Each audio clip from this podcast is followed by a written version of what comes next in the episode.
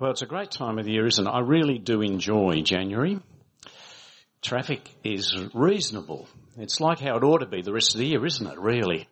Why can't they get that right for us? And just the, the lack of, of, of tension in a way, it's just such an easier show. Although that's depending if the team you're following is winning, of course. We were at the Big Bash last night and unfortunately that part of Sydney that we follow didn't win. But that's okay. You can live with that. It's just cricket fine. Well, it's not really cricket, is it, Big Bash? But anyway, it's another variation of that whole thing. But it's a nice time of the year, nice time of the year just to pause for a moment.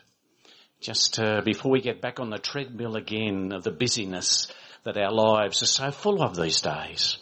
And it strikes me it's a good time to stop and to just ask myself, ask ourselves, individually and collectively, what, what do we want for this year that's coming? Of course, it's inevitably caught up in the whole notion of New Year's resolutions. Uh, you know, that whole sense of here's a chance, a new page. We haven't soiled any of this yet. It's like turning over that new exercise book. I remember in school that, you know, the beginning of the school year when you had that clean new exercise book.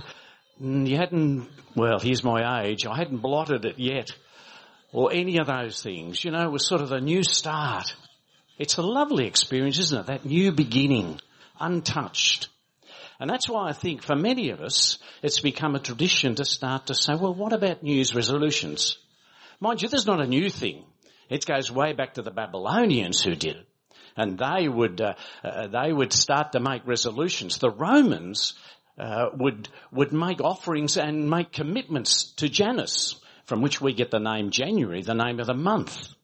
And in the Middle Ages, the, the medieval knights at New Year would promise their vow of to be faithful and to be just and to be true. So it's not a new thing, but it certainly gets some energy, doesn't it, along the way. And I wonder if, if we start to talk about that, uh, could I say to you what I've included actually in the newsletter this morning is just a, a New Year's, re- suggested New Year's resolution. But I wonder what would yours be? What of the things you would read? I like this one I saw, my New Year's resolutions. And it gives you the list. It's up on the board to, to show you those things that, uh, that you might want to include on yours. I'm giving you some helpful suggestions here this, this morning. So things like, as you can read them, you know, eat more chocolate, mm, spend more time with a cat, don't have one, but anyway, that's okay. But that, that list of really quite sensible things, aren't they? Well, tongue in cheek, obviously. I'm not sure whether that captures your list or not. Mind you, somewhere on it should have been something about buying a gym membership and then recognising that I'm probably not going to use it after February. Because that's often the case, isn't it? We've done that sort of thing. We've said, I need to do this. You know, the, the statisticians tell us that over 50% of those resolutions that you and I have already made, we will have not have fulfilled by the end of February. We've already lost them. And maybe that's why some of us say, oh, I'm giving up on this. I'm not going to make any more resolutions because I can't keep them. In fact, that's one reason why they suggest we don't keep them is because, because we make too many. Or they're not specific enough or they're not realistic enough. Of course, one of the issues for us in our day and age is the whole issue of body shape and weight, isn't it? I like this one. This, here's a resolution. I'm not sure it's really mine. Uh, it comes after the App Store. If you just roll the next one on, uh, 2014, I'll get my weight down below 80 k's. 2015, I'll follow my new weight diet religiously till I get below 90 k's. 2016, I'll develop a realistic attitude about my weight.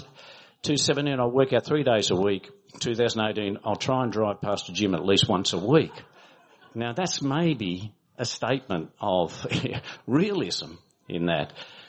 But actually you would have seen, if I could go back to that earlier slide, thanks about Apple, I'm not sure about you, but I've been just swamped with suggestions both on my iPhone and in other places of kind of resolutions that you might want to make.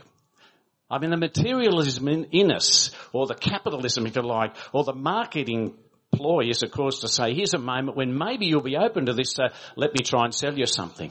And so I found over those first few days in the new year on my iPhone, I'm getting all these suggestions of what I need to do for me so I'll be a better person in the year ahead, uh, provided I keep paying my phone bill, I guess.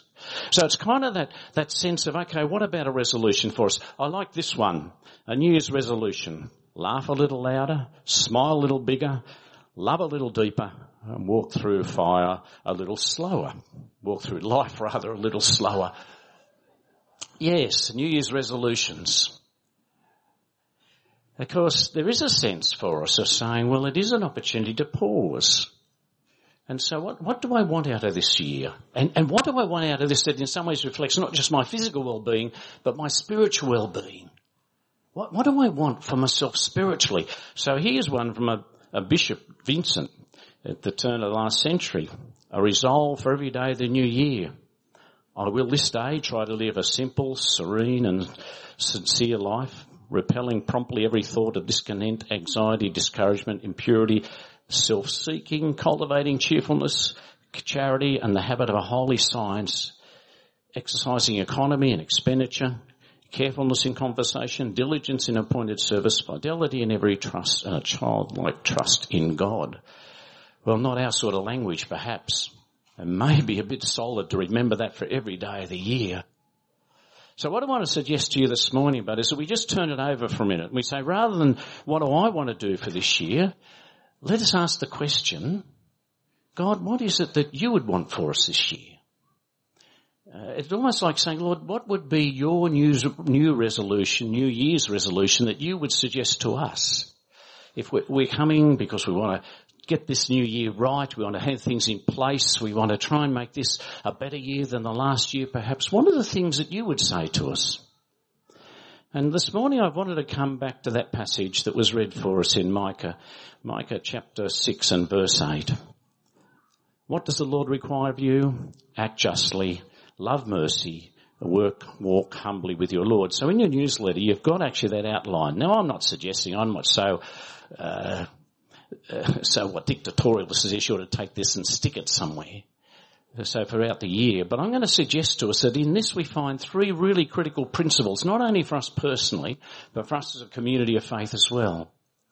What are some things, what are some of the, if you like, the foundations, the primary concepts, the things that I want to try and make sure are in place this year in my world? Now, many of us will already do these, but let's take this as a moment just of, of reminder in that.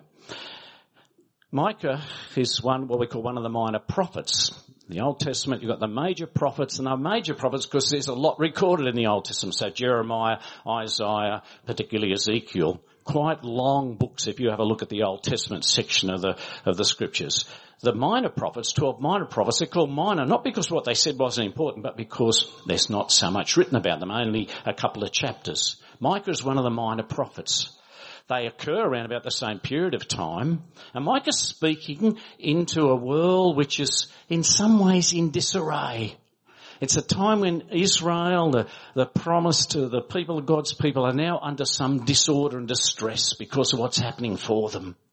There's been years of good and now it seems to be unraveling. Now I'm not going to suggest in any way that that's necessarily concurrent with our experiences of life. But goodness, you only have to open the newspaper, turn on the telly, flick on your iPhone to find out what's happening in the world and you see this constant barrage, don't we, of stuff which suggests that there's just disorder there's such a lack of harmony. There's such dysfunction in our world. You go, well, well, you, you know, Micah, you were a long time ago, but the truth is, the context you're talking into in some way resonates with our context.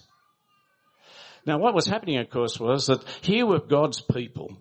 And God had laid out for them, this is what you should be doing. And Micah and the prophets, they were saying, hey guys, you're missing, you're missing what God wants for us. And so when that passage is read for us, you get this sense of this, well, well, God, look, I've done these things for you. Look, what, what more do I do? And here's God's answer. God says, what do I require of you? This is what I require of you. These things, these things to act justly, to love mercy, and to walk humbly with your God. There's something about these words which are quite eternal, aren't there? There's a simplicity about it. In fact, they could be a good news resolution the sense of they're so easy to retain. Act justly. Love mercy. Walk humbly with your God. I mean, you can almost retain it in the sense of tomorrow I'll remember that.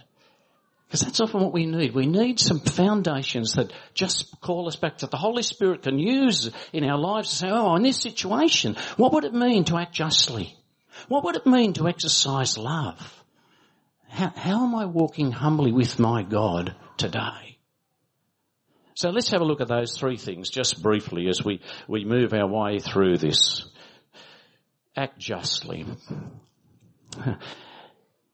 To act justly, it's got the sense of, yes, it has got the legal term, if you like, the sense of justice in a court of law, and Micah certainly talks about that, and so do the other prophets in terms of the fact how the children of Israel were not acting justly and not behaving under Urdu. We had a series on Amos pre last year in 2017 and that whole sense of the prophet Amos talking into the community of faith saying, you people are not doing what God requires of you. It's got this broad sense too, but it's not just about, if you like, the issue of law, it's an issue of social justice. It's, a, it's about what God's purpose is. It's interesting if you, you, you, if you do a Bible search on the question of justice, there's some uh, some very common words that turn up with that word justice. To whom should we be expressing justice? It's widows, fatherless, orphans, the poor, the hungry, the stranger, the needy, the weak and the oppressed. God has a heart for harmony. God has a heart to restore people. God has a heart to see everyone enjoy the fruit of His creation. Yet what is clear, what we know from that period of time, what we know from our period of time is there are people who do not get their fair share. Acting justly is about advocating and being involved in doing for those people who need support. It's who are the, who are the marginalised? Who are the people who are invisible in our society? Who are the people who are clearly being disadvantaged in our society?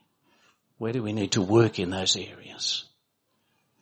And there's just the, our own world today, our own experience of life indicates so often that. In part of my national role is a, is a role working with the Royal Commission on Child Sexual Abuse. And there's a whole area of where people were not advocated for, people were not protected, people were not looked after, particularly the most vulnerable, kids, little kids, little boys and girls. Now we've come a long way, but we've got to do a lot more. See, it, it's the, it's the voiceless who God says, I call you to be an advocate for those people. I mean, in some ways, but as a community of faith, we do that well. I'm constantly overwhelmed by the good stories that come out of Woonaan, out of our work here with our Aboriginal kids coming out of Halls Creek. The opportunities for those kids. And for any of us who've spent any time in, in Aboriginal communities, rural, isolated communities, you recognise the, the restrictions, the barriers for the kids of those communities to be able to be to get any advancement. And we know education is a ladle for that advancement. So to see young boys and girls coming out of Halls Creek, going through the schools here, particularly Pacific Hills and William Clarke previously, and to see that movement, I stand proud to belong to a people who say we're going to advocate for people who have who are voiceless. We're going to advocate for people who are clearly disadvantaged, who people who are locked out. I've also got to say here, when a few weeks ago we read the statement on domestic violence, which the Baptist Union of Australia has has has articulated in terms of acknowledging failure in the past and a commitment to do more in the future, to recognise again there's a whole area in our contemporary society, isn't there, that we do well not to close our eyes and ears to anymore. We do well to be creating places of safety for, for women and children particularly. Now we've done that as a community. But we need to keep doing that. We need to keep speaking that. Lord, what is it this year for me to act justly? Uh, I think one of the things, and I brought the little booklet, Ethical Found Fashion Guide. I mean, interesting, once a year we take a group of Australian Baptist church leaders to Parliament and spend a couple of days there meeting with our senators and, and uh, House of Representatives members to speak to them about issues like this. Last year we talked strongly about violence, violence against women and children, violence in places like in refugee communities, and the whole issue of slaves, slavery in, in, our world today, particularly in the area of the garment industry. This little booklet published by Baptist World Aid called Ethical Fashion Guide is a, is a way of trying to help us better think about how we spend our dollars. Do I act justly when I go to the supermarket, when I go uh, to a retail outlet? Am I thinking about what was the cost for some people to get this garment to me so cheaply? what interested me when we were in Canberra and we were talking to the federal politicians, none of them said to me, uh, Keith, my wife won't let me go shopping without that booklet. And I'm thinking, well, I'm pleased to think that we belong to a faith community that is doing those sort of things, seeking to, to alert the Australian, wide Australian community to the reality of what is just and what isn't anymore. And how do we do that and how we spend our dollars? Act justly. I wonder, I wonder for 2018, what is it? If you were to, to take that sheet that I've given and under just actly right, this is what I'm going to do to act justly this year. Might be something I'm already doing. I'm going to continue to emphasise that. Or it might be something, as you said, to even say, I'm aware there's kids in my school who are being bullied. I'm aware there's people in my street who are clearly disadvantaged. I'm aware and I'm going to do something about it. And as a church, we need to keep being responsive to the prompting of the Holy Spirit about what we should do collectively. There's no underestimating what we can achieve together. As I said, we take a group of pastors to Canberra once a year, and I'm impressed by the fact that those parliamentarians know and take notice of the fact that in their area there are Baptist churches doing a variety of things. They take note.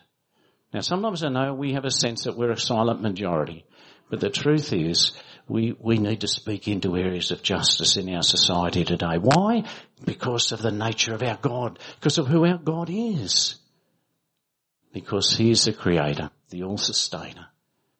And he depends on people like us to be advocates for those who have yet to experience the wonder of his love. Because that takes us to the second item. To act justly. Secondly, to love mercy. It's a lovely word, this word mercy in the New Testament particularly. It's got the whole sense of what God purposes for us together you know, sort of the picture we get in Galatians that there'll be this community that's established where, you know, there's a harmony between the poor and the rich, the weak and the strong, the female and the male, the slave and the free, the alien and the Israelite. That lovely, we'll care for each other.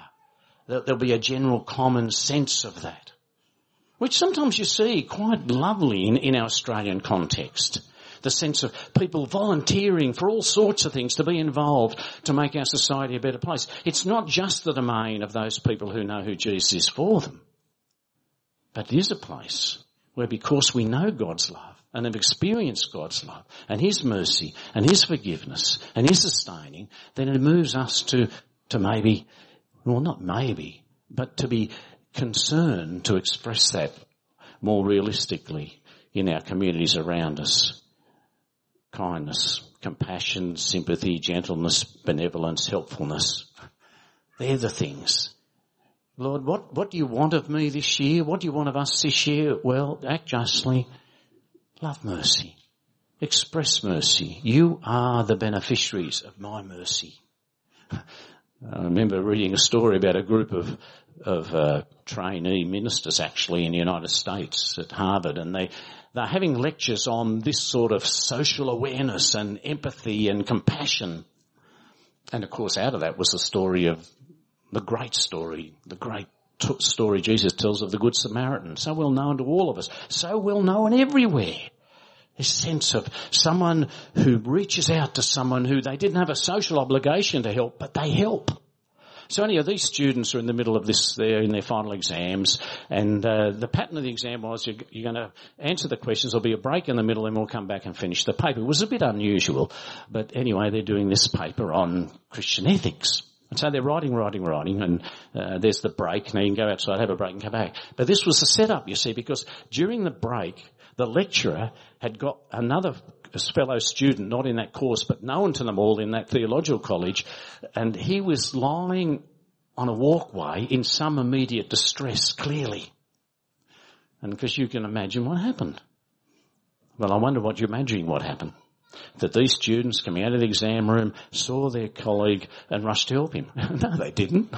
They came out of the exam room, they went to the bathroom, got a drink, whatever they needed to do, but their heads were full of this theory that they were having to write about. They all failed. And why did they fail? The lecturer said, I didn't fail you because of what you wrote. I failed you because of what you didn't do. Here you are studying about compassion and empathy. And what do you do? You walk past. You walk past someone who needed compassion and empathy. Here's the challenge, and isn't it, for you and for me? Uh, how do I, how do I show that love and that mercy in that way? Jesus, of course, tells that story, doesn't he, in response to this rich young man who says, gives the right answer, love the Lord your God with all your heart, all your soul, all your mind, love your neighbour as yourself, and and Jesus says, that's, yes, that's right. You've said that quite rightly. And then of course Jesus, he says to Jesus, well, who is my neighbour? Who on my street is my neighbour? Who in my district is my neighbour? I'm going to try and limit my exposure here. It's a little bit like risk management. I'm, I'm going to be careful to define pretty narrowly who my neighbour is because this could get expensive both in time and effort and finance. Well, Jesus pulls the carpet out from under that, doesn't he? Who is my neighbour? Let me tell you a story, Jesus says. Well, I need to hear the story again, don't you? See, see there's a, there's an inbuilt default for us. And the inbuilt default is, I'm going to look after me. I'm, I'm aware of how important I am. I'm not going to get involved. And the challenge is no, no, no, Keith. Let, you've been rescripted. This is the work of the Holy Spirit. Who is the, who is this person who needs your support, your help, your encouragement? Get beyond yourself. I almost hear the Lord say, see those people. And so too for us. It's so easy for us as a faith community, you know, to be so involved with ourselves because it's a nice place to be. The challenge for us always is to be looking outside. Who are the people who are not here? Who are the people who don't belong? Who are the people who don't come?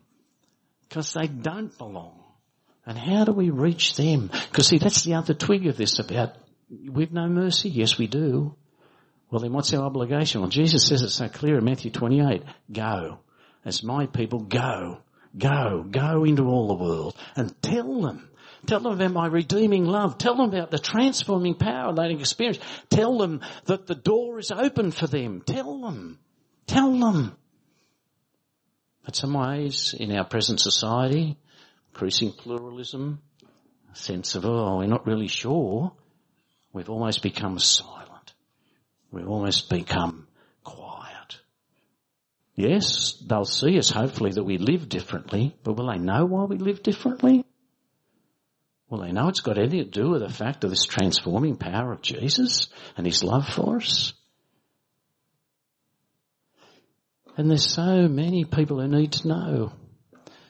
I mean, we've already talked this morning about the work in the Solomons and how encouraging that is that the, the opportunities for young people to be transformed through the avenue of sport to understand who Jesus is for them. You know, the truth is about a third of the people who we share this world with today, a third of the people, every third person sitting on the row where you are will go from life to death and never hear the word Jesus in a way that makes any sense to them uh, linguistically or culturally. A third. Compassion, mercy. Where is it for them? Where is it for them? 85% of the world's Buddhists and Muslims do not know a person, do not have any contact with a person who knows who Jesus is for them. How are they going to hear? As Paul says in Romans, if no one goes. So there's that challenge too for us. Why? Why? Because of our experience of God's love. Because people spoke into our worlds. People, people told us who Jesus was. People helped us see who we could be and how we could respond. I mean, that's the challenge. Crossover Australia is one of the areas where, and I've missed some, but I just wanted to, and I forgot, I'm sorry, I meant to mention something about um, a just cause, which probably came up anyway. Thank you for the on the screen. Uh, a just cause is a, an organisation we've established uh, to help us as Australian Baptists to act in those areas. Crossover, another one of our agencies, is uh, there to help Australian Baptists share Jesus on the website. Here are some ways that we as a church community, here are some ways you individually can be involved in effective ways of helping people discover what you know about who Jesus is. And finally, walk humbly with my God.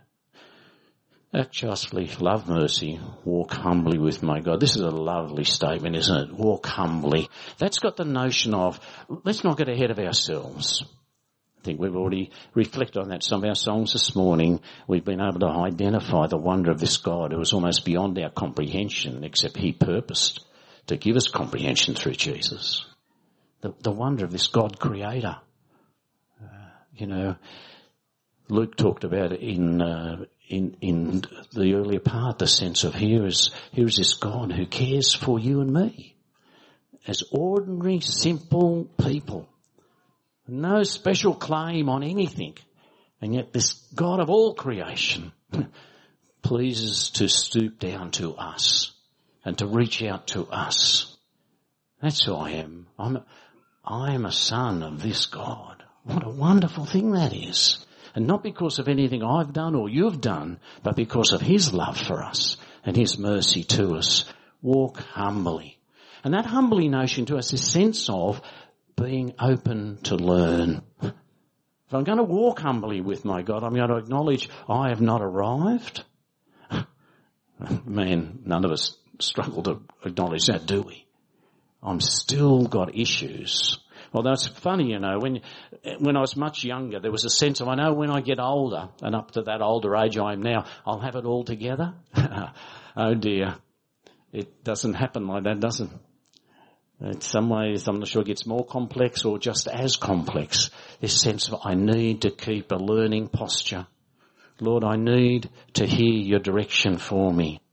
Even though I've been on the journey for a long while, I still need to know. But here's the other lovely thing. Walk humbly with your God.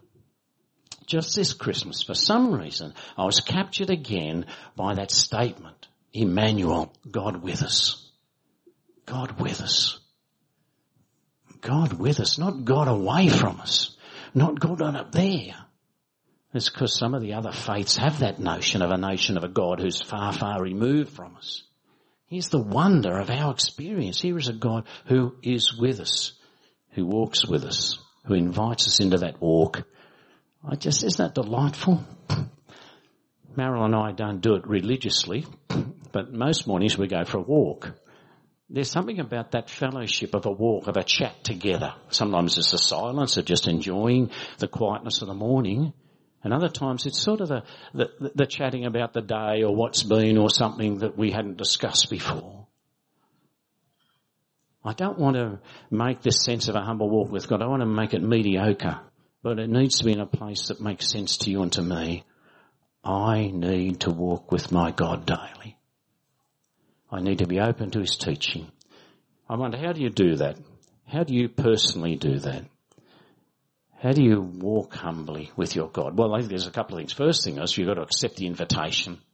And maybe for some of you this morning, I've been saying words, you know, well, Keith, I'm not sure about this stuff about Jesus transforms. I'm not, I'm not sure about that. I'm not sure I fit into that category. See it works for other people, but I'm not sure about me. There's an invitation. There's an open invitation to all of us to begin to that journey of asking. Yes, is going to take a level of trust. I'm going to have to finally trust Jesus is who he says he is. But that's okay. We can work that out. But I'd encourage you, if you've not yet even said, I'm not sure I could say I'm walking humbly with my God, don't let this year get any further along without beginning that journey of asking the question, Okay, so am I? Have I accepted the invitation? And if I have accepted this invitation to this walk with God, then how am I strengthening that? Can I make you one observation I found along the way uh, with this next slide? One of the things I've done now over a long period of time is try and put myself in a place where I'm challenged by something outside myself, challenge my thinking. I open myself up to something that's a, that is spontaneous in a way in the sense that I haven't manufactured it. So one of my regular habits over now a long period of time is to been use scripture union material. In this case, it's it's uh, encounter with God, and I only offer that as a suggestion for you. What what do you do to link yourself in to God in this daily pattern?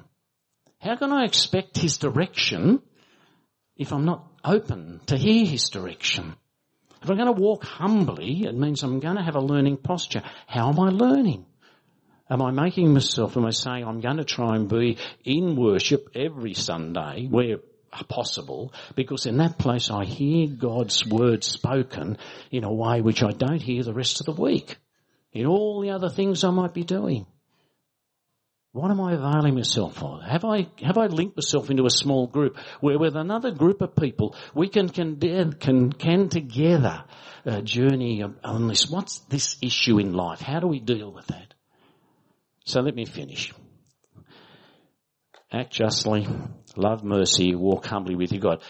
You cannot act justly and you cannot love mercy if you're not walking humbly with your God.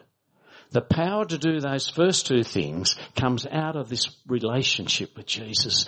Lord, as I walk humbly with you, show me where do I need to act justly here? Where do I need to put my energy in this issue? Lord, as I walk humbly with you today, who is it that I need to express your love to? Show me how to do that. I don't feel adequate to do that. I don't feel competent to do that. But I know with you, it's possible act justly, love mercy, and walk humbly with my God. That's what God would say to us today. You want a New Year's resolution? Here's God's resolution. Act justly, love mercy, walk humbly with my God. Christmas Day 1939, not a lot of us were around at that stage. You might have seen the movie, the, the King's Speech. You might have seen that about King George, the present Queen's father. King George VI. He was not a good speaker. In fact, he had quite a bad stutter. And an Australian voice coach helps him to get more confidence so he can make these Christmas Day, at that stage, just radio messages. 1939, Second World War has just begun. England's under tremendous pressure because of that. And so he quotes a poem which was interestingly given to him by Queen Elizabeth, who's then a 13 year old girl. It's written by Minnie Louise Haskins. It says this, and the king said this in his speech, I said to the man who stood at the gate of the year, give me a light that I may tread safely into the unknown. And he replied, go into the darkness and put your hand into the hand of God. There shall be better than, that shall be better than light and safer than a known way. Then he finished by saying, May the Almighty hand guide and uphold us all. In fact, the poem goes on in the next line to say, So I went forth and finding the hand of God trod gladly into the night. We have this privilege to, to journey into this year with the hand of God firmly leading us as we trust Him. Let me pray. Father, we pause again just to acknowledge our fragility our lack of understanding, in some ways our anxiety about the things that are before us. We look around our world, we capture the world news even today again, events in and through our own society, and Lord, we come with a level of anxiety.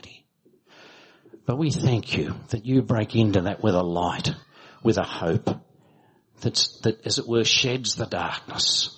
And so Lord, I pray for each of us as we now journey into this new year, that Lord, we might do it with the wisdom of walking humbly with you. Lord, I pray you'll help us to identify those areas where we need to act justly within our own communities and on behalf of others, in our own families, in our own districts.